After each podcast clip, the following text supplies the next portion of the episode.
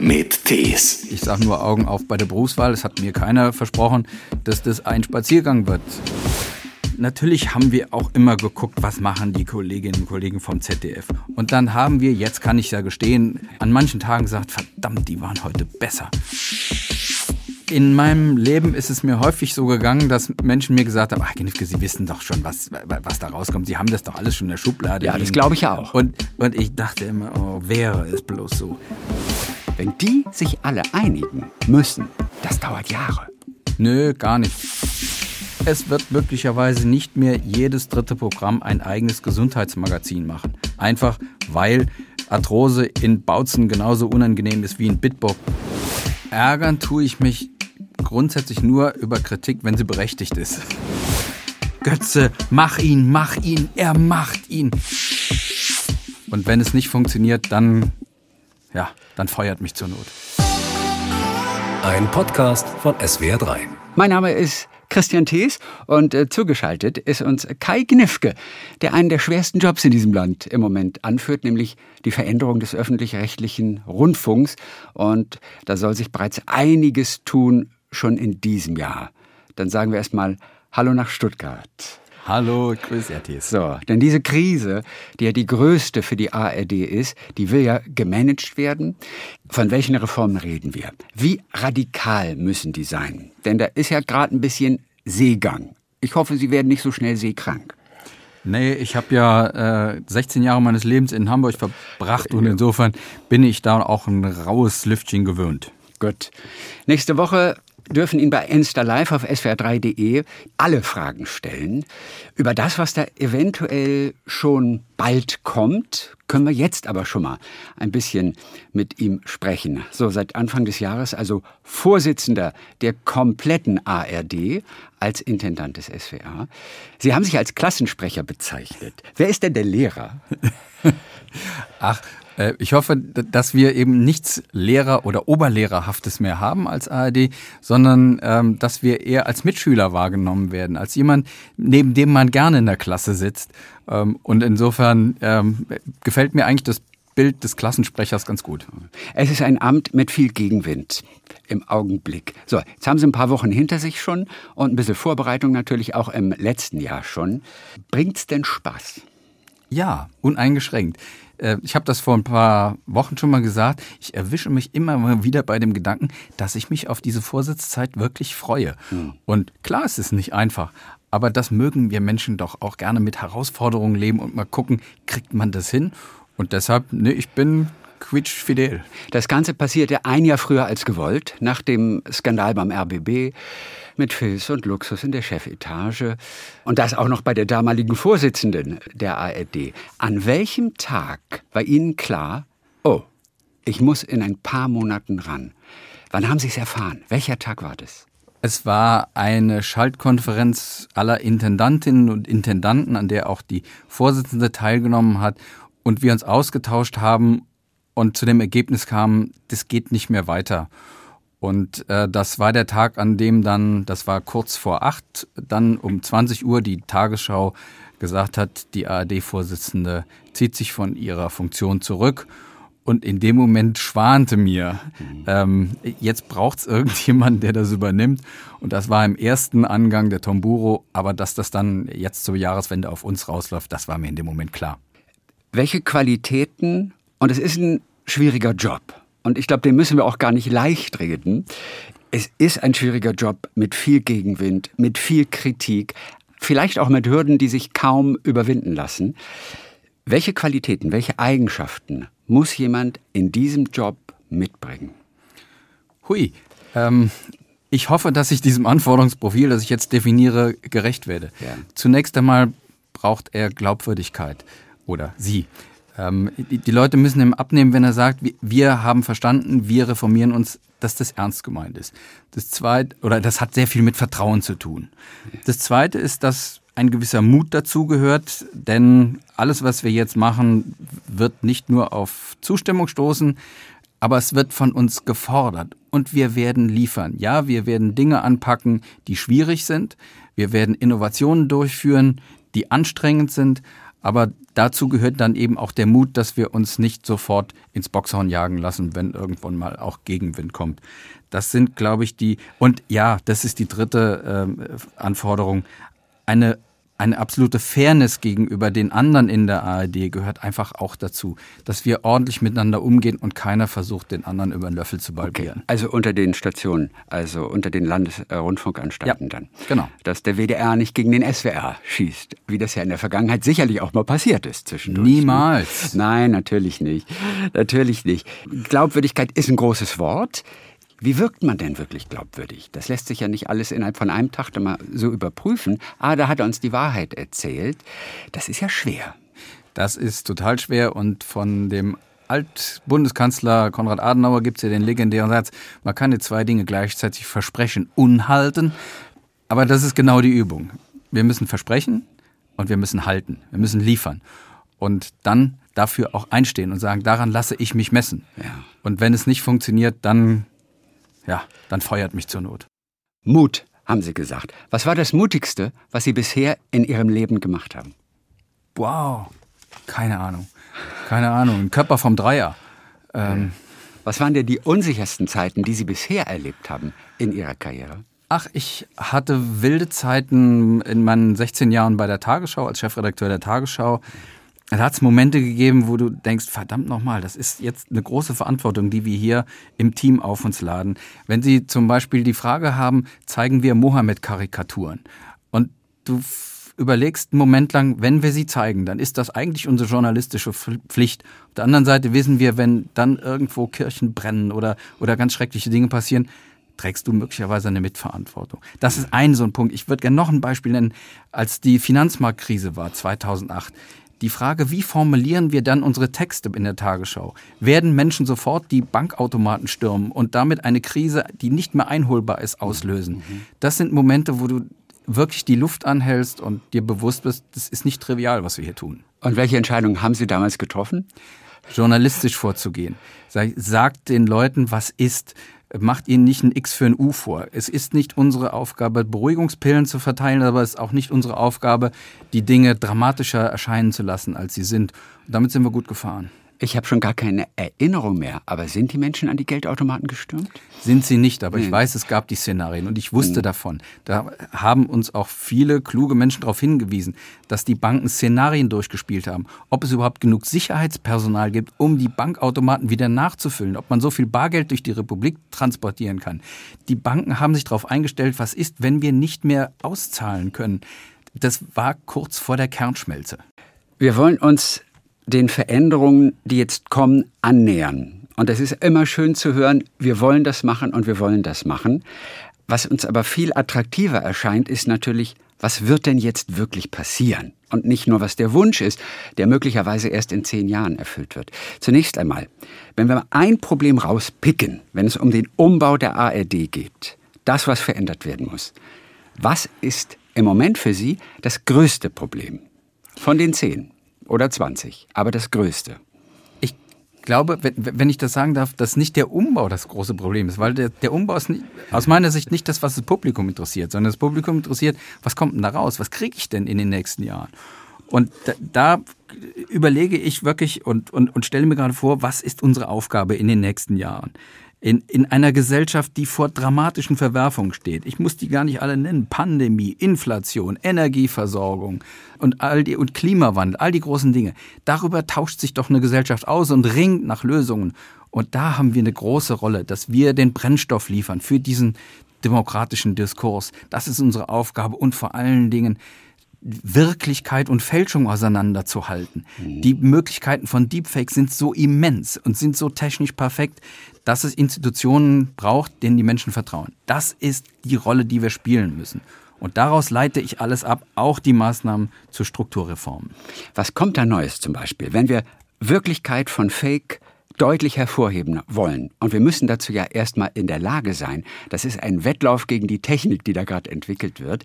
Was kommt da zum Beispiel Neues? Wo, wo werden wir Zeit und Geld und Mühe investieren?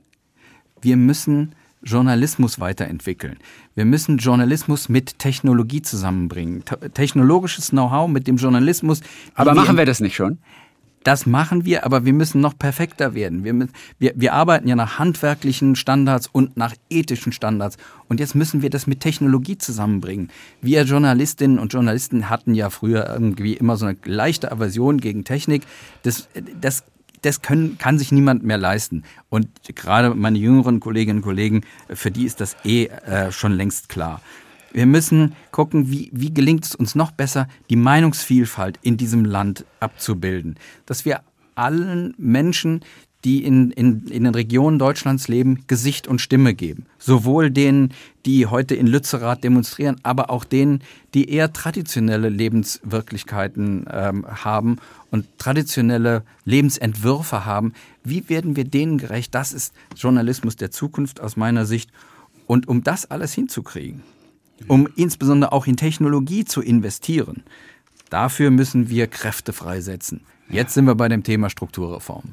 Ja, aber da, da warte ich noch ganz kurz mit, denn ich weiß, ich bin ja die Pest, aber mich interessieren ja immer die konkreten Dinge, äh, dass die Begriffe nicht zu groß und zu allgemein werden. Geben Sie uns mal ein konkretes Beispiel, wo die, die Hörer, die Zuschauer, die Leser auch wirklich merken werden, hier findet gerade etwas statt. Hier ist die ARD neu. Hier macht sie etwas anders. Hoffentlich merken die Menschen es daran, dass sie brillanten Journalismus kriegen. Ja, aber es ist und auch jetzt, wieder so allgemein natürlich. Ja, Journalismus ja, ist aber, alles. Ja, man muss zunächst mal aber den, den, den, den Nordstern definieren. Wo will ich eigentlich hin? In welche Richtung soll es gehen? Und dann leite ich meine Maßnahme ab. Also, um es jetzt konkret zu machen. Wir brauchen Kraft, wir brauchen Ressourcen, Personal und Geld. Und das wird nicht vom Himmel fallen, ist mir doch auch klar. Ich bin ja kein Traumtänzer.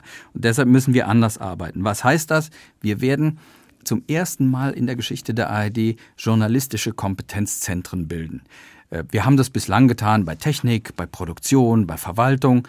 Aber bei Journalismus hat jeder so sein eigenes Ding gemacht bei den neuen Landesrundfunkanstalten. Und ja, haben wir uns jetzt verständigt, wir arbeiten zusammen. Wir beginnen mit drei Feldern, die wir definiert haben. Das sind die Verbraucherthemen, das ist das große Zukunftsfeld Klima und das ist das Thema Hörspiel. Das sind die ersten drei Testläufe.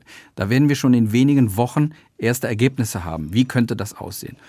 Aber damit können wir es ja nicht bewenden lassen. Nur wenn es funktioniert, wenn wir sagen, okay, da gewinnen wir Kraft und da gewinnen wir journalistische Exzellenz, dann werden wir in den nächsten zwölf Monaten weitere Felder definieren, wo wir unsere Kompetenzen bündeln, damit nicht jeder alles macht, sondern wir gemeinsam oder der eine oder andere für die gesamte Gesellschaft, äh, für die gesamte Gemeinschaft der ARD wirklich Dinge macht und das mit dem Versprechen, es so gut zu machen, äh, wie er es vermag. Gut, Zentren. Da haben wir auf jeden Fall schon mal was Konkretes. Wo werden diese Zentren sein? Das werden wir verteilen. Wir werden es dahin legen, wo jemand sagt, hier glaube ich, habe ich eine besondere Kompetenz. Und dann können wir die auch pitchen. Also wir können einen kleinen Wettbewerb machen. Wer, wer möchte denn oder wer erklärt sich bereit für die gesamte ARD das Thema Klima zu beackern? Okay. Das steht muss also noch einer sein. Steht noch kein Ort fest. Nein, steht noch keiner. Und ich weiß nicht, jetzt könnte ja jeder hingehen und schon mal seine Handtücher auslegen und sagen, da, da möchte ich gern liegen und da möchte ich diesen, diesen Stuhl besetzen. Aber wir werden gucken, wer ist denn auch bereit, ein bisschen was an Ressourcen dafür einzusetzen. Und vor allen Dingen, wer hat eine besondere Kompetenz für welches Feld? Ich bin da total zuversichtlich, weil den Spirit, den ich gerade unter den neuen Intendantinnen und Intendanten erlebe, das habe ich so noch nicht erlebt. Okay. Das ist, das ist echt Aufbruch. Woran merken Sie das? Denn in der Vergangenheit ging es natürlich auch oft gegeneinander. Es ist auch innerhalb der ARD natürlich ein Wettbewerb, der kann auch gesund sein. Aber ich denke mal so bei dem Kommentar der Tagesthemen zum Beispiel. Wer darf heute Abend den Kommentar machen? Ich glaube, da wurde auch ordentlich gefochten. Aber woran merken nee. Sie jetzt, dass, na, nee, wirklich also da, da, ich 16 Jahre lang Chef der Tagesthemen ja, war, weiß ich wissen? das ziemlich gut. Äh, da, da, wird nicht gefochten, sondern da wird abgestimmt. Also da gibt es äh, zuerst eine Abstimmung über, was ist heute das Thema und dann haben neun Landesrundfunkanstalten und Hauptstadtstudien eine Stimme und dann äh, let the best woman win. So, und dann ist die nächste Frage, wer will? Und dann gibt es einen Kandidaten und dann ist die Auswahl relativ einfach. Oder es gibt mehrere, dann wird wieder abgestimmt. Und wer die meisten Stimmen hat, der hat's. Also das ist kein Gegeneinander, sondern ein sehr, sehr faires Verfahren, wie ich finde. Hm. Ähm, bleibt immer noch die Frage, woran werden es die Zuschauer und die, die Zuhörer als erstes merken, dass da etwas passiert? Die Zentren an sich, die sieht man und hört man jetzt erstmal nicht. Aber wann wird es deutlich? Da, das ist das, was ich eingangs sagte. Denn Idealerweise merken es äh, die, die Menschen daran, dass wir brillantes Programm bieten. und vor allem. Was ja bisher wir, auch schon der Fall ist. Was bisher, also, ohne Zweifel, wir, wir, wir liefern gerade ein Beispiel ja. ab, Sie insbesondere. Ähm, was die Leute aber merken werden, ist, dass wir wirklich die Zukunft nicht mehr den anderen überlassen. Dass wir tatsächlich in Deutschland den Diskurs auch auf einer eigenen, auf einer deutschen Plattform führen wollen, nämlich auf unserer Mediathek, auf der Audiothek. Da soll es ein Zuhause, eine Heimat für die Menschen geben und wir es nicht mehr überlassen, den, den Algorithmen von TikTok, die aus China bedient werden, oder den Kapitalverwertungsinteressen amerikanischer Tech-Konzerne oder den Launen von Elon Musk, was die Menschen in Deutschland gerade an Argumenten ausgespielt bekommen, sondern ich möchte eine große Medienplattform bilden, bei der die Menschen zu Hause sind, und zwar, wenn sie sich informieren wollen, aber auch wenn sie sich unterhalten wollen, wenn sie die Füße mal hochlegen wollen. Weil nur dann, wenn wir das alles den Menschen bieten, eine, eine mediale Heimat, dann werden sie auch in großer Zahl die, die, diese Angebote nutzen. Wenn wir uns reduzieren als Nischenangebot für Informationen, die nur über Klimawandel und Inflation und die Probleme dieser Welt reden, ja, was dann haben wir verloren. Fordern, was einige fordern natürlich, ne, dass die ARD sich einfach auf so ernste Sachen, politische Sachen, Umweltsachen einfach konzentriert, die Unterhaltung den anderen überlässt. Das darf nicht sein. Dann naja. bleibt man nicht mehr relevant. Dann bleibt man nicht mehr relevant und dann würden viele Dinge verloren gehen. Also wer würde denn auf den Tatort verzichten, wo wir die Vielfalt deutscher Regionen kennenlernen? Wer würde denn darauf verzichten, dass wir an so einem Themenabend wie Unser Wasser einen großartigen Spielfilm mit Ulrich Tukur zu der Frage, wie ist eigentlich die Wasserversorgung der Zukunft sichergestellt? Solche wichtigen, auch fiktionalen Produktionen würden ja komplett hinten runterfallen. Das möchte doch keiner. Diese Medienplattform, die Sie in Aussicht gestellt haben, die ja wahrscheinlich ähnlich aussehen wird wie die ARD-Mediathek, die wir jetzt haben, eventuell später noch im Verbund auch mit der ZDF-Mediathek, als eine große Plattform, um gegen Netflix, gegen Amazon dagegen zu halten. Inwiefern wird die anders aussehen als die Mediathek, wie wir sie heute kennen? In meiner Vorstellung wird es ein großes Haus mit mehreren Eingängen und in den verschiedenen Zimmern dieses Hauses ist in dem einen, in dem einen Zimmer die ARD zu Hause, in dem anderen Haus die, das ZDF und wir laden alle anderen Medienhäuser ein, auch ein Zimmer zu beziehen, dass wir gemeinsam die Nutzung tatsächlich auch in die Höhe kriegen. Denn nur dann, wenn sich eine relevante, signifikante Zahl von Menschen in diesem Haus aufhält, dann wird, wird es auch den, den Diskurs in Deutschland über die großen Zukunftsfragen tatsächlich auch möglich machen. Das ist meine Vorstellung und dann könnten auch zum Beispiel Verlagshäuser daran partizipieren, denn das ist doch das A und O. Wie kriegen wir Nutzung? Wie kriegen wir auch den Kontakt zu möglichst vielen Menschen, wie jeder seine eigene kleine Plattform macht? Dann wird Amazon gewinnen, dann wird, wird Elon Musk gewinnen. Und ehrlich gesagt, ich möchte noch in diesem Jahrzehnt es sehen, dass wir eine deutsche gemeinsame Plattform haben, die die wichtigste und vor allen Dingen die relevanteste ähm, Plattform in Deutschland ist. Wie realistisch ist das, dass wir das hinbekommen? Ich meine, zehn Jahre sind ja jetzt immer ein Zeitraum, da kann man so einiges bewegen. Aber die Verlagshäuser sind ja nun nicht die größten Freunde auch des öffentlich-rechtlichen. Da muss man auch erstmal zusammenkommen. Wie realistisch ist es? Es ist extrem realistisch. Wir sind doch das, das Land mit, mit, mit Erfindergeist, mit deutscher Ingenieurskunst, mit Kreativwirtschaft, mit klugen Köpfen. Da gibt es einen, der hat Mastodon entwickelt, ein Mikroblogging-System, das es ja vielleicht irgendwann wirklich mit Twitter aufnehmen kann. Ich finde, wir haben großartige Voraussetzungen. Und was wir jetzt noch brauchen, ist ein Schuss Ehrgeiz, dass wir die Ziele angehen, dass wir auch mal ein großes Ziel angehen und nicht verzagen und sagen, oh Gott, oh Gott, und Facebook ist so stark und Google. Ja, natürlich, die haben, haben irrsinnig tiefe Taschen. Aber mit all den, den Qualitäten, die ich gerade genannt habe, da wird es doch möglich sein, dass wir auch im deutschen Mediensektor was hinkriegen. Ich bin da zuversichtlich und was die Verlagshäuser betrifft, ja, wir stehen im Wettbewerb, aber wir müssen gucken, dass wir journalistisch, publizistisch im Wettbewerb sind, dass wir aber bei vielen Dingen, gerade bei technologischen Dingen, dass wir da zusammenarbeiten. Es wird immer wieder in den Ring geworfen, dass ARD und ZDF zusammengelegt werden sollen. Das fordern einige. Ich glaube, Herr Burow findet, das ist auch eine ganz gute Idee. Sie sind da eher so ein bisschen skeptisch. Werden ARD und ZDF in den nächsten zehn Jahren eventuell trotzdem zusammengelegt? Ich hoffe nicht, weil das, was ich im Moment erlebe im Mediensektor, und zwar sowohl in Deutschland, ist eher eine Konzentrationsbewegung, dass wir weniger Medienanbieter haben. Und international ist es ja ganz dramatisch.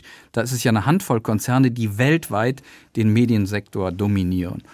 Und in dem Moment hinzugehen und sagen, ach, wisst ihr was, dann schränken wir jetzt auch nochmal äh, den Wettbewerb, äh, den publizistischen Wettbewerb in Deutschland ein, wäre nicht mein Weg. Hielt ich nicht für klug, wenn wir über Meinungsvielfalt reden. Deshalb würde ich diesen Wettbewerb gerne weiter haben, mit uns publizistisch mit dem ZDF zu messen, mhm. wobei das ZDF kein Radio hat, ich will es an dieser Stelle ja. nur mal sagen. Ja. Aber dass wir uns die Dinge teilen, bei denen es für die Nutzer überhaupt keine Rolle spielt, nämlich bei der Technik, bei der, bei der Auswertung von Nutzungsdaten mhm. und vor allen Dingen bei den Algorithmen, die wir im Gegensatz zu allen anderen Medienhäusern natürlich transparent machen. Erzählen Sie noch mal, welche Vorteile haben denn zwei Systeme? Also jetzt in Technik und Analyse, da kann man Ressourcen teilen, da kann man Geld sparen, das ist ganz gut. Aber so aktuell, ARD und ZDF, beides auch große Konkurrenten. Wie haben Sie in Ihrer Arbeit bisher diese Konkurrenz erlebt und wo haben Sie gemerkt, ich brauche auch diese Konkurrenz, ich als Journalist? Ich habe sie hautnah erlebt. 16 Jahre lang ähm, bei ARD aktuell, bei der Tagesschau. Und natürlich haben wir auch immer geguckt, was machen die Kolleginnen und Kollegen vom ZDF. Und dann haben wir, jetzt kann ich ja gestehen, äh, an manchen Tagen gesagt, verdammt, die waren heute besser. Und guck mal, was die gerade aus Kiew gehabt haben. Warum haben wir das nicht? Und dann haben wir am nächsten Tag alles dran gesetzt, an der Stelle die Besseren zu sein. Und das ist das, was einen anspornt, was, ist, was uns alle doch irgendwie auch immer bewegt. Wir, wir haben ja alle so ein bisschen was Kompetitives doch auch in uns. Und deshalb äh, finde ich, dass dieser Wettbewerb uns gut tut. Mhm. Wer hat den, wer hat die, die, die spannendere Doku zu, ich weiß nicht, äh, den, den Olympischen Spielen 72? Wer, mhm. Wer, wer bereitet im Moment aktuell die, die Fakten zu, zur Pandemie besser auf? Da ist, glaube ich, diese publizistische Vielfalt, ist dieser Wettbewerb ein Glücksfall für dieses, für dieses Land. Und wer einmal das zweifelhafte Vergnügen hatte, sich die, die, die Medienlandschaft in den Vereinigten Staaten anzugucken, da gibt es wirklich publizistische Wüsten, da gibt es keine Tageszeitungen mehr, da gibt es nur noch irgendwelche äh, Kriminalsender. Äh, das ist bitter und das möchte ich in Deutschland nicht haben. Wie groß ist Ihre Schublade, in der Sie den öffentlich-rechtlichen Rundfunk in der Zukunft schon gebaut haben für sich? Von vorne bis hinten durchdacht. Sie haben natürlich eine Vision und Sie gehen mit den Einzelheiten natürlich noch nicht in die Öffentlichkeit. Man könnte auch manchen vor die Kopf stoßen. Wie konkret haben Sie sich das alles formuliert? Wie viele Radiostationen gibt es da? Wie detailliert haben Sie schon für sich was aufgeschrieben? In meinem Leben ist es mir häufig so gegangen, dass Menschen mir gesagt haben, ach Genifke, Sie wissen doch schon, was, was da rauskommt. Sie haben das doch alles schon in der Schublade. Ja, liegen. das glaube ich auch. Und, und ich dachte immer, oh, wäre es bloß so. Und es ist an dieser Stelle leider genauso. Ich wünschte mir, ich hätte genau diese Blaupause schon und, und diesen Masterplan, den wir jetzt einfach nur noch abarbeiten müssen. Das ist nicht. Das wird harte Arbeit. Das müssen wir gemeinsam entwickeln. Und, und Zukunft ist so unübersichtlich, dass viele Menschen noch nicht mal mehr von der Zukunft, sondern den Zukünften sprechen, weil es so viele unterschiedliche Optionen gibt. Nein, ich habe es noch nicht. Wir müssen das gemeinsam entwickeln. Was ich habe, ist eine Vision, ist ein Nordstern, wo ich sage, da will ich hin. Dahin richten wir jetzt das ganze Ding aus. Und das ist vollkommen klar. Wir werden bei den nichtlinearen Angeboten erheblich stärker werden. Das heißt, wir werden eigene Mediathekserien äh, produzieren, die nur in der Mediathek laufen, die nicht mehr in einem linearen Programm laufen, weil spätestens im Jahr 2030 heißt es, werden Menschen mehr nicht-lineare Inhalte nutzen als lineare Programme wie zum Beispiel SWR 3. Ich glaube, es wird schneller gehen. Ich glaube, es dauert nicht mehr bis 2030, weil wenn selbst Menschen meiner Generation ja die entsprechenden Angebote nutzen, dann weiß ich, dass das geht rasend schnell. Meine Kinder haben doch gar keinen Fernseher mehr und trotzdem sind die top informiert. Also wir müssen uns darauf einstellen, wir müssen im Streaming-Bereich richtig umpacken. Da bin ich total stolz, dass die ARD im letzten Jahr ungefähr 150 Millionen Euro schon umgeschaufelt hat zugunsten nicht-linearer Inhalte. Das müssen wir weitermachen. Und weil Sie gefragt haben, wie viele Radioprogramme gibt es denn noch? Ich kann die Zahl nicht genau sagen. Mhm. Aber auch da weiß ich, wir müssen uns mehr Arbeit teilen. Es muss nicht jeder jede Welle rund um die Uhr betreiben. Wir können uns da Abschnitte des Tages oder auch Arbeit besser teilen. Das tun wir ja zum Beispiel. Wir haben, wir haben die Popnacht, wir haben die Infonacht, wir haben die Kulturnacht. da kann man mal gucken, kann man nicht möglicherweise auch da einfach Kraft gewinnen, indem wir uns mehr Arbeit teilen, im, auch, auch beim Radio. Da bin ich aber ganz zuversichtlich, denn die Programme werden nicht schlechter werden. Wenn wir das Beste aller Welten nehmen, werden wir, um es salopp zu sagen, richtig geile Radioprogramme weiterhin haben. Wir können aber davon ausgehen, Kulturwellen werden zusammengelegt. Auch Popwellen werden zusammengelegt werden müssen, früher oder später. Zusammengelegt weiß ich nicht. Aber muss ich den ganzen Tag wirklich originäres Programm in meiner Welle machen oder kann ich sagen, komm, jeder macht seine Primetime zum Beispiel alleine. Und das ist beim mhm. Radio, ja, der Morgen, der Mittag. Aber lass mal so ein paar Strecken am, am Nachmittag definieren oder am Abend, wo man sagt, komm, da können wir doch Arbeit teilen. Da macht es auch nicht mehr den Unterschied. Wenn wir Musikjournalismus äh, betreiben, dann ist es, glaube ich, sekundär, aus welcher Stadt das jetzt äh, kommt. Und deshalb, ich möchte die Identität dieser Wellen bewahren, mhm. aber ich möchte Kraft gewinnen, um spannende Podcasts zu machen, weil das ist ein Markt, der, der geht durch die Decke. Da, da müssen wir doch dabei sein. Auch das müssen Sie erstmal durchbringen in der großen Runde. Das sehen vermutlich nicht alle so. Viele werden sich, glaube ich, freuen, dass Sie versuchen, die Identität und auch die einzelnen Sendeanstalten dann so aufrechtzuerhalten, aber eben so ein bisschen, bisschen eingedampft mit Kooperation, dass man auch was anderes mal übernimmt von einer anderen Welle. Aber das geht einigen nicht weit genug, oder? Ja, damit muss ich leben. Ähm, dass, dass die einen sagen, das ist aber zu wenig und die anderen sagen, es ist zu viel. Wenn sich das die Waage hält, ist ideal. Aber ich sage nur Augen auf bei der Berufswahl. Es hat mir keiner versprochen, dass das ein Spaziergang wird. Dafür sind wir gewählt worden, dass wir versuchen, Journalismus und publizistisches Angebot so zu entwickeln, dass unsere Zielgruppe weiterhin auch in fünf Jahren noch bestens versorgt ist. Und unsere Zielgruppe, die der ARD, ist die schwierigste, die man haben kann. Die heißt nämlich mit einem Wort gesagt, alle. Alle. Egal wie alt, egal wie, wie viel Einkommen, egal wo sie leben, alle. Und das will ich, dass wir das auch in zehn Jahren noch garantieren. Wo haben Sie jetzt bereits schon gemerkt, puh, da komme ich an Grenzen? Das hatte ich mir vielleicht auch etwas leichter vorgestellt. Aber da wird es echt zäh. Nein, glücklicherweise hatte ich das Gefühl noch überhaupt nicht. Aber Herr das Knifke, liegt, das Sie, liegt daran, nicht, Sie sind nicht Superman. Das, das liegt aber möglicherweise daran, dass ich es mir ganz furchtbar vorgestellt habe.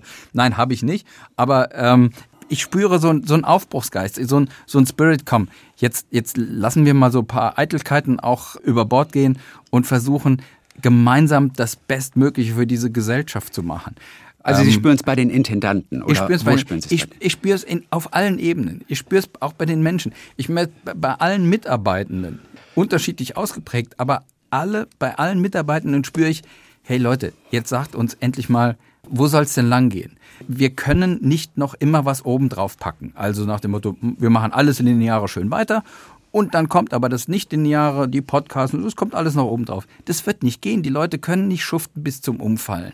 Und deshalb müssen wir auch Entscheidungen treffen, wo können wir auch leichtern, wo können wir auf Dinge auch verzichten, damit wir Kraft gewinnen, um, um tolles Programm zu machen, um das, was ich eben sagte, den Journalismus der Zukunft zu entwickeln. Weil nochmal, ohne den wird diese Gesellschaft irrsinnig große Probleme kriegen, wenn wir, wenn wir Wirklichkeit und Fälschung nicht mehr auseinanderhalten können.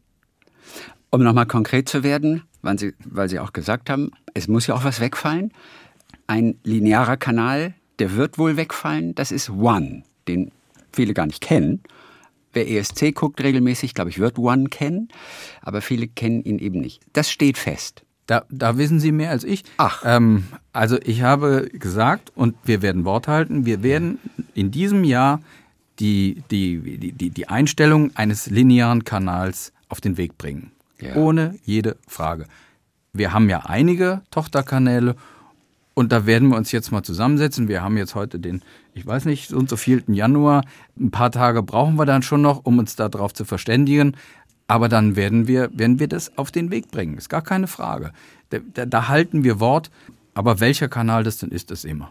Es wird auch ein Radiosender, auch bei unserem SWR, eine Hörfunkwelle wird ins Digitale umgeschichtet werden. Zumindest das ist die Planung.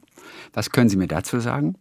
Wie weit sind die Pläne? Ja, wir haben die Kolleginnen und Kollegen gebeten, mal zu prüfen, wie könnte das aussehen. wenn wir, wenn wir zum Beispiel unser Infoprogramm ähm, als ein reines Digitalprogramm äh, umbauen. Aber da äh, haben wir gar keine Entscheidung getroffen. Das machen wir schon auch nach reiflicher Überlegung. Wir wissen, wir haben nicht für alles endlos Zeit, aber man sollte in Entscheidungen von dieser Tragweite schon sich gut überlegen, sich mit vielen Menschen austauschen, ist das klug, ist das machbar und dann eine Entscheidung treffen, damit man auch ein gescheites Konzept hat, weil einstellen alleine ist kein Konzept, sondern man muss sagen, was mache ich denn stattdessen? Was mache ich vor allen Dingen, um auch das Informationsbedürfnis der Menschen weiterhin zu befriedigen? Das wird die Aufgabe sein. Also nehmen wir an, es wird eine Hörfunkwelle auch ins Digitale umgeschichtet, wie es so heißt. Was bedeutet das eigentlich genau? Was sparen wir dadurch ein, dass wir eine analoge Quelle, Welle hier dort ins Digitale ausschließlich bringen? Was wird da konkret eingespart? Es geht erstmal darum, dass ich Menschen gut versorge, besser versorge, dass ich ihnen ein Audioangebot zur Information mache, dass Sie jederzeit, egal wo Sie sind und zu welcher Tageszeit Sie das haben möchten, abrufen können. Das ist ein Zugewinn.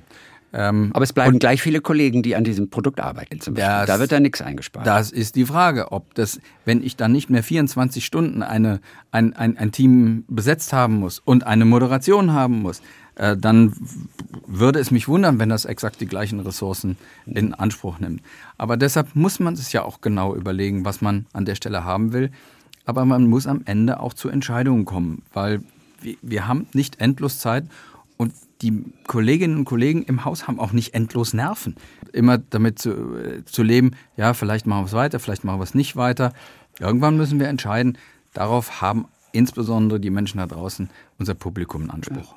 Und Sie sind ja auch ein ungeduldiger Typ im Prinzip. Sie wollen ja auch, dass es schnell geht.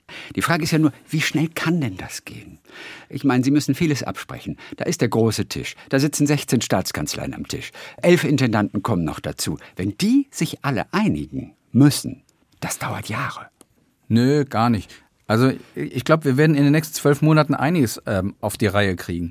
Und jeder muss sich seine Aufgaben tatsächlich vornehmen. Also wir, wir ähm, in der ARD müssen diese Reformagenda jetzt ausformulieren und die Dinge, die ich gesagt habe, den, die Einstellung eines, eines linearen Kanals, äh, die Schaffung von Kompetenzzentren, die müssen wir auf den Weg bringen. Und die Ministerpräsidentinnen, Ministerpräsidenten sind für Medienpolitik zuständig, die müssen die Dinge angehen, für die sie äh, beauftragt sind. Nämlich die Frage, braucht es neuen Landesrundfunkanstalten? Das kann ich nicht entscheiden. Und ehrlich gesagt muss ich mir jetzt auch nicht noch Aufträge und, und Aufgaben angeln, äh, die nicht in meiner Macht stehen. Wir haben satt zu tun in diesem Jahr und wir werden Gas geben. Aber die großen Strukturfragen, das ist Aufgabe der Medienpolitik. Viele fragen sich trotzdem immer noch, was wird denn dieses Jahr schon sein? Denn auch diese große Medienplattform, das ist ja für in ein paar Jahren. Das wird ja so schnell nicht gehen. Was wird das Erste sein? Also Sie wissen, ich, ich muss mhm. immer nachfragen. Wir wollen natürlich alle ein Bild auch wirklich haben. Und Bilder sind viel stärker als natürlich die allgemeinen Formulierungen. Ja. Und wenn wir nochmal darüber sprechen, was 2023 sichtbar sein wird, was kommt Ihnen als erstes in den Sinn? Was passiert? Es sind die, die Entwicklungen, die nicht mit einem Tag erkennbar sind, sondern wenn Sie einen Blick auf die ARD-Mediathek werfen. Vor drei Jahren waren wir lausig und heute sind wir der erfolgreichste Streamer aus Deutschland. Innerhalb von nur drei Jahren haben wir alle anderen hinter uns gelassen. Mein Ziel ist es, dass wir in den nächsten Jahren, ich sag mal bis Ende des Jahrzehnts, latest, dass wir dann auch tatsächlich der relevanteste Streaming-Anbieter in Deutschland sind. Also nicht nur der erfolgreichste Deutsche, sondern in Deutschland.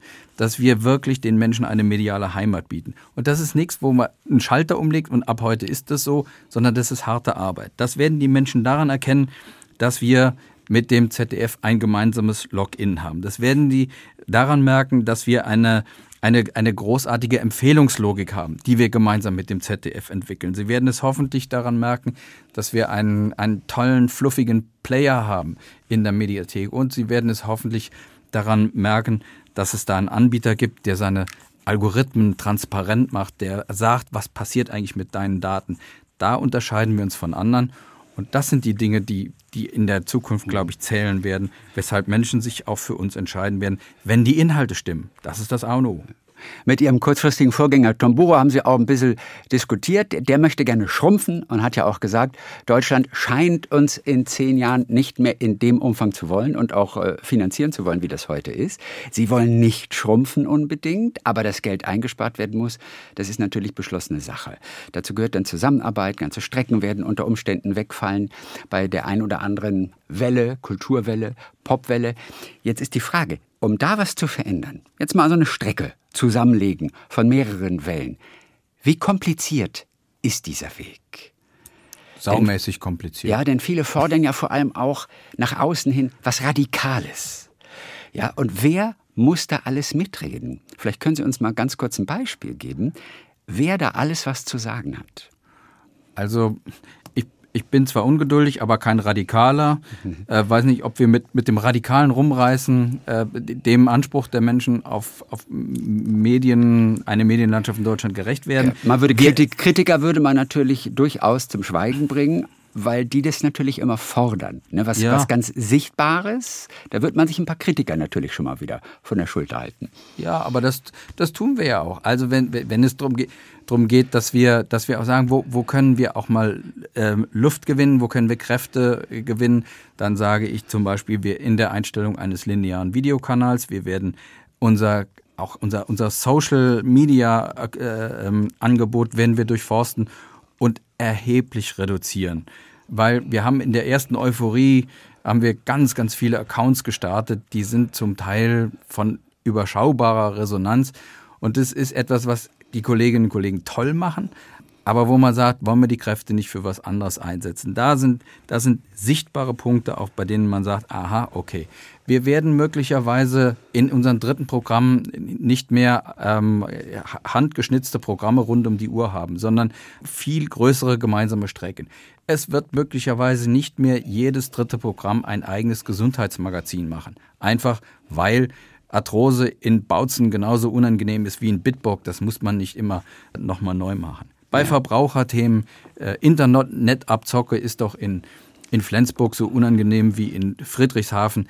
Da werden wir erkennbar einfach auch Aufwand reduzieren, ohne dass die Qualität verloren geht. So, mhm. jetzt habe ich es mal versucht, konkret zu machen. Ja, und Schrumpfen an sich Schrumpfen allein ist kein Konzept. Wir werden kleiner werden. Wir werden weniger in unseren Häusern werden. Ist doch vollkommen klar. Die Inflation frisst doch auch unsere Ressourcen auf. Es geht uns doch nicht anders als jedem, jedem anderen Unternehmen, als jedem Privathaushalt. Ich merke doch, dass die Budgets immer kleiner werden, dass wir fürs Geld nicht mehr so viel kriegen und dass, dass nochmal Geld in großem Umfang vom Himmel fällt, das glaube auch ich nicht. Wie oft sind Sie bei den Mitarbeitern zurzeit? Natürlich lässt sich so eine Politik, sage ich mal, im Büro, im Turm des Intendanten, um einfach mal etwas wirklich zu machen, lässt sich das natürlich gut durchführen. Die Mitarbeiter, die Menschen, die brauchen Sie ja auch, die müssen Sie ja auch mitnehmen. Wie oft sind Sie in Kontakt mit den Mitarbeitern, mit der Basis? Denn schwieriger Job. Das sind ja ganz viele auch unangenehme Nachrichten, denn es werden teilweise weniger Menschen gebraucht werden in Zukunft, denn es muss kleiner werden.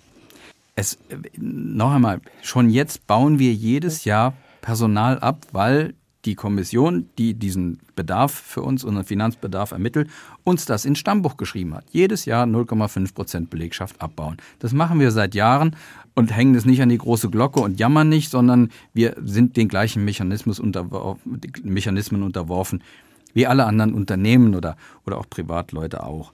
Äh, das werden wir auch weiter tun. Und es wäre doch illusorisch zu glauben, dass es jetzt die Zeichen auf, auf Ausbau stehen, sondern wir müssen gucken, dass wir mit, mit weniger Aufwand gleich gute Qualität liefern, nach meinem Dafürhalten mit noch besserer Qualität, mit innovativeren Angeboten. Dafür brauchen wir Kraft und die müssen wir selbst gewinnen. Wir müssen das Schicksal selbst in die Hand nehmen und nicht warten, bis eine höhere Macht uns irgendwie sagt, wie, wie, wie wir es zu tun haben. Weil ich glaube schon, dass, dass die, die vielen tausend Mitarbeiter in der ARD am besten wissen, wie wir das hinkriegen. Und deshalb rede ich viel mit den Menschen. Das ist das Glück, dass wir die schlimmste Zeit der Pandemie hinter uns haben und ich endlich wieder mit Menschen zusammenkommen kann, mit ihnen reden kann, und zwar von Angesicht zu Angesicht ja auch mit ihnen diskutieren kann, auch mal hitzig diskutieren, dass auch mal die Spucke fliegt durch den Raum, dass man auch sieht, wie, wie, wie andere Menschen sich freuen oder beben vor Wut. Das gehört dazu. Nur so werden wir Veränderung schaffen, wenn wir es miteinander wirklich im Gespräch und in der Diskussion machen. Das ist jedenfalls meine feste Überzeugung. Es ist ja schon ein bisschen her, aber wie viele Kollegen haben Sie auf den Spiegelartikel, ich glaube, war Ende letzten Jahres angesprochen, wo Sie gesagt haben, oh, ich weiß, wenn ein linearer Kanal eingestellt wird, ach, ich weiß ja jetzt schon, dass die Betroffenen jaulen und quieken werden, um das zu verhindern. Das hat ein paar Mitarbeiter, glaube ich, sauer aufgestoßen. Wie viele haben sich bei Ihnen gemeldet? Ja, also erst einmal, ähm, wenn, die, wenn ich von den Betroffenen rede, rede ich immer erstmal vom Publikum wir sollten die Dinge nicht immer gleich auf uns beziehen, weil es geht nicht um uns. Es geht um die Menschen da draußen. Es geht um, um die Leute, die uns jetzt zuhören, für die wir Programm machen. Das sind die Betroffenen. Aber Quieken Klar, und Jaulen tun ja die Mitarbeiter in dem Fall. Also ich habe noch keinen Quieken oder Jaulen gehört. Sie befürchteten ähm, es nur. Ich habe gesagt, die Betroffenen, und ich sage nochmal, Betroffene sind für mich primär erstmal das Publikum. Aber klar haben mich Leute darauf angesprochen. Und ich habe ja auch längst gesagt, Leute, die Wortwahl, die ist steigerbar. War blöd. Äh, hätte ich andere Termini gefunden. Aber ich rede halt so, wie mir der Schnabel gewachsen ist. Und das ist, das birgt immer auch das Risiko, dass man was sagt, wo du sagst, oh, das würdest du jetzt gerne zurückholen, ist aber raus. Wenn ich diesen gestanzten Sprech manchmal höre von, egal ob es in der Politik oder der Wirtschaft ist, dann denke ich, so werden wir die Herzen der Menschen nicht erreichen, sondern es gehört einfach auch dazu, dass wir, dass wir ein offenes Wort sagen, dass man hinterher auch mal sagt, uh, uh das habe ich jetzt aber nicht so gemeint. Und das war in dem Fall der Fall. Da, das ist das ähm, Publikum ja auch immer sehr froh. Ich glaube, bei Herrn Habeck kann man es ja auch. Ne? Der haut ja auch manchmal was raus weil es nicht so komplett bis ans Ende durchdacht wurde. Dafür ist man auch tatsächlich dankbar. Ich habe neulich mit der Psychologin Stefanie Stahl gesprochen. Die hat sich ja selber als Sprechdenkerin bezeichnet und sagt, also ich bin selber immer überrascht, was ich da manchmal raushaue. Zum Guten wie aber auch zum Schlechten. Wann haben Sie sich zum letzten Mal auch wirklich jetzt, abgesehen meinetwegen von dieser Geschichte da im Spiegel, auch über sich selbst geärgert? Ärgern tue ich mich grundsätzlich nur über Kritik, wenn sie berechtigt ist. Weil ich dann einfach merke, boah, hast Mist gemacht. Hast, okay. war, war nicht gut. Über unberechtigte Kritik komme ich gut drüber weg. Das finde ich gar nicht so schlimm, weil ich mir dann sage, nee, fandst du, du fandst es richtig, was du gemacht hast. Also Wann war Kritik zum letzten Mal berechtigt denn? Wann haben Sie sich geärgert? Na, Sie haben das Beispiel ja gerade genannt. Ja. Aber gab es ähm, noch was anderes? Ja, fällt mir spontan jetzt nichts ein, aber, aber ich habe nicht den Anspruch, dass ich perfekt bin und immer alles richtig mache. Jetzt gibt es ja die ganz radikalen Stimmen. Die sind nicht in der Mehrheit im Augenblick, denn die Menschen schätzen ja auch den öffentlich-rechtlichen Rundfunk sehr. Aber es gibt einige, die fördern, die fordern, dass der öffentlich-rechtliche Rundfunk wirklich ganz weg muss in Deutschland. Was halten Sie denen entgegen? Den halte ich entgegen, dass dieses Land 70 Jahre gute Erfahrungen mitgemacht hat, dass sie einen Begleiter hat, der an ihrer Seite ist, der ihnen ähm, historische Momente auch gemeinsam beschert, der, der ihnen den Mauerfall nahegebracht hat, ähm, der ihnen in eine Heimat bietet äh, im Radio, dass eine Welle wie SWR 3 bei den Menschen ist, sie begleitet auch durch schwere Zeiten wie die Pandemie, dass die Tagesschau ihnen jeden Abend sagt, so haben wir die Welt gesehen, das ist unsere Sortierung, das halten wir heute für wichtig, das schlagen wir dir vor, dass die Menschen am Sonntagabend aus den Regionen einen Tatort sehen, wo sie die regionalen Farben äh, unseres Landes äh, erkennen. Und dass wir großartige Momente miteinander teilen, wenn wenn Gina Lückenkämper irgendwie Goldmedaille holt oder wenn Tom Bartels äh, beim Endspiel schreit, Götze, mach ihn, mach ihn, er macht ihn. Das sind Momente, die, die wir mit, nur miteinander teilen, weil wir einen unabhängigen öffentlichen Rundfunk miteinander haben. Und daran will ich festhalten, darauf will ich niemals verzichten. Ich will nicht, dass der Diskurs von, von Kräften geführt wird, die damit nur Geld verdienen wollen oder gar eine politische Agenda verbinden. Es wird auch um Inhalte gerungen im Augenblick. Gerungen ist etwas zu viel gesagt. Es wird diskutiert auf jeden Fall. Der Journalismus der Zukunft, an dem die ARD jetzt bastelt. Wird dieser Journalismus weniger Meinung haben als heute? Ja, super Frage. Und ja, das wird ein großes Thema sein. Es geht mir gar nicht um Meinung. Meinung ist da erlaubt, wo sie hingehört, nämlich in den Kommentaren. Ja. Aber wir müssen, glaube ich, noch ein bisschen sorgsamer darauf achten, wie sind die Wahrnehmungen unserer Berichterstattung? etwa in Ostdeutschland. Ich war jetzt gerade in Sachsen im Landtag zu einer Anhörung. Die Menschen sind da sehr sensibel und haben oft den Eindruck, dass sie eben doch zu schnell identifiziert werden mit den Themen Populismus, Rechtsradikalismus oder äh, wirtschaftlicher Niedergang. Das ist etwas, das macht was mit den Leuten, das macht mit dem Selbstbewusstsein der Leute was. Mhm. Darauf müssen wir stärker achten. Und ich sage auch, wir müssen stärker auf die Menschen achten, die nach traditionellen Lebensentwürfen leben. Also Menschen, die, die in einem respektvollen Ton sagen, hm, für mich ist eine Familie Vater, Mutter, Kind und sonst nichts. Äh, wenn man das sagt, ohne damit andere ähm, herabzuwürdigen, dann, dann müssen wir uns damit auseinandersetzen. Für Menschen, also Polizistinnen und Polizisten, die in Lützerath ihren Dienst versehen, sich irgendwie noch das Kreuz krumm heben, weil sie, weil sie Menschen dort raustragen, weil dort der Rechtsstaat auch gilt, dass wir auch deren Stimme hören, dass die auch gehört werden, wenn sie vortragen, dass sie auch mit Dreck beworfen äh, worden sind dann dürfen wir nicht nur die Argumente für, für das Ende des Braunkohletagebergbaus äh, vorbringen. Es, es gibt immer zwei Seiten und es gibt unterschiedliche Wahrnehmungen. Hier müssen wir, müssen wir besser werden. Wir müssen auf, auf die Menschen auf dem Land, glaube ich, noch besser eingehen. Und das weiß ich nur wirklich. Ich komme von einem Dorf, wir hatten 165 Einwohner. Ich glaube, heute sind es weniger als 100 in dem Dorf. Ich weiß oder ich glaube zu wissen, wie die Menschen da ticken. Ja. Und auf die müssen wir besser eingehen, weil sie leben nicht so wie die queere Community in Stuttgart, in Freiburg, in Mainz. Äh, oder und, sonst wo. und auf sie eingehen heißt was? Müssen wir andere Themen bringen? Müssen die Themen kleiner werden, mehr aus dem Alltag heraus? Oder was heißt das? Die Themen müssen nicht kleiner werden, aber wir müssen auch diesen Menschen Gesicht und Stimme geben. Also auch sie müssen öfter auftauchen in Sendungen, in Beiträgen. Ja, und wir müssen genau darauf achten, wo haben unsere Berichte möglicherweise einen Subtext, der den Menschen zumindest die, die, sie wahrnehmen lässt, ah, die haben aber eine bestimmte äh, Richtung, in die sie mich drängen wollen. Das ist ein ganz, ganz schmaler Grad. Mhm. Unsere, unsere Berichterstattung, ich werde mich mit, mit Feuereifer überall dafür einsetzen, weil die sind, die ist, ordentlich, die ist mehr als ordentlich, die ist sehr, sehr gut, journalistisch sehr, sehr gut. Aber es gibt ein paar Punkte, wo die Wahrnehmung bei Menschen ist, dass wir doch eine, ihnen eine bestimmte Richtung nahelegen. Da müssen wir sensibler werden. Aber das ist für mich journalistisches Handwerk, journalistische Qualität. Daran möchte ich gerne weiterarbeiten. Total schwer aber, oder? Auch gerade wenn Sie sagen, und das zum Schluss, die Wahrnehmung der Menschen im Osten. Was bedeutet das jetzt für mich dann als Journalist, der ich einen, einen Beitrag mache? Muss ich jetzt andere Gedanken mehr machen, als ich mir das bisher gemacht habe? Muss ich mir andere Fragen stellen, bevor ich meinen Text formuliere, bevor ich meinen Film mache? Wir müssen, wir, die westdeutschen Redaktionen, auch die alten Muster aus der Birne kriegen.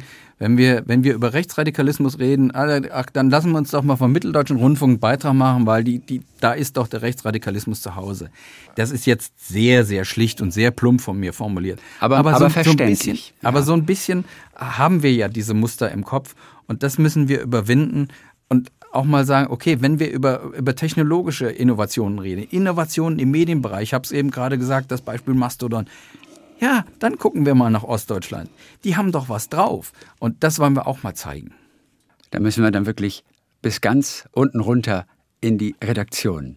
Ja, absolut. Aber äh, da die Pandemie rum ist, ähm, haben wir jetzt die Möglichkeit, solche Begegnungen wieder zu schaffen. Ich habe, als ich ganz neu war, äh, hier bei einem großen Barcamp so einen Stand gemacht mit der Frage, wie gehen wir mit denen um, die anders ticken als wir? Das ist die Fragestellung, die ich eben aufgeworfen habe. Und es waren so spannende Diskussionen und das schafft Bewusstsein, wenn wir über solche Themen reden. Das ist das, wo ich merke, da geht Journalistinnen und Journalisten das Herz auf, wenn, wenn wir nicht nur darüber reden, oh, wo können wir effizienter werden, sondern wenn wir über unser, über unser Selbstverständnis, über unser Handwerk, über unsere tägliche Arbeit reden. Das ist das, was die, wonach es jetzt gerade auch die Menschen hier im Haus dürstet. Was wird anders gemacht in Zukunft bei der ARD? Wie sieht ein ja, Neuaufbau aus oder aber auch nur eine Anpassung? Sie nennen es ein Update.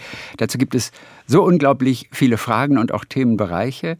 Wenn ihr uns gehört habt jetzt da draußen und selber eine Meinung habt, wenn ihr etwas wissen wollt, Kai Gnifke, den könnt ihr dann befragen am kommenden Dienstag bei SWR 3 Insta Live. Darauf freuen Sie sich dann sicherlich auch schon. Ne? Wo werden Sie sein? Ich werde hier in Stuttgart sein. Davon ja. gehe ich jetzt jedenfalls mal aus. Und ich freue mich, weil das ist echt nochmal so, so ein bisschen äh, Experiment, bisschen Mutprobe, weil da wird nichts vorgefiltert, sondern äh, first come, first serve und dann rede ich mit den Leuten und freue mich total drauf, ungefiltert eben nicht nur Fragen zu kriegen, sondern auch Feedback aufzunehmen. Dann viel Spaß auch am kommenden Dienstag. Ganz herzlichen Dank für heute. Viele Grüße nach Stuttgart. Vielen herzlichen Dank. Alles Gute. Kai Gnüffke, der Intendant des SWR und seit Anfang Januar auch Vorsitzender der ARD. Talk mit Tees.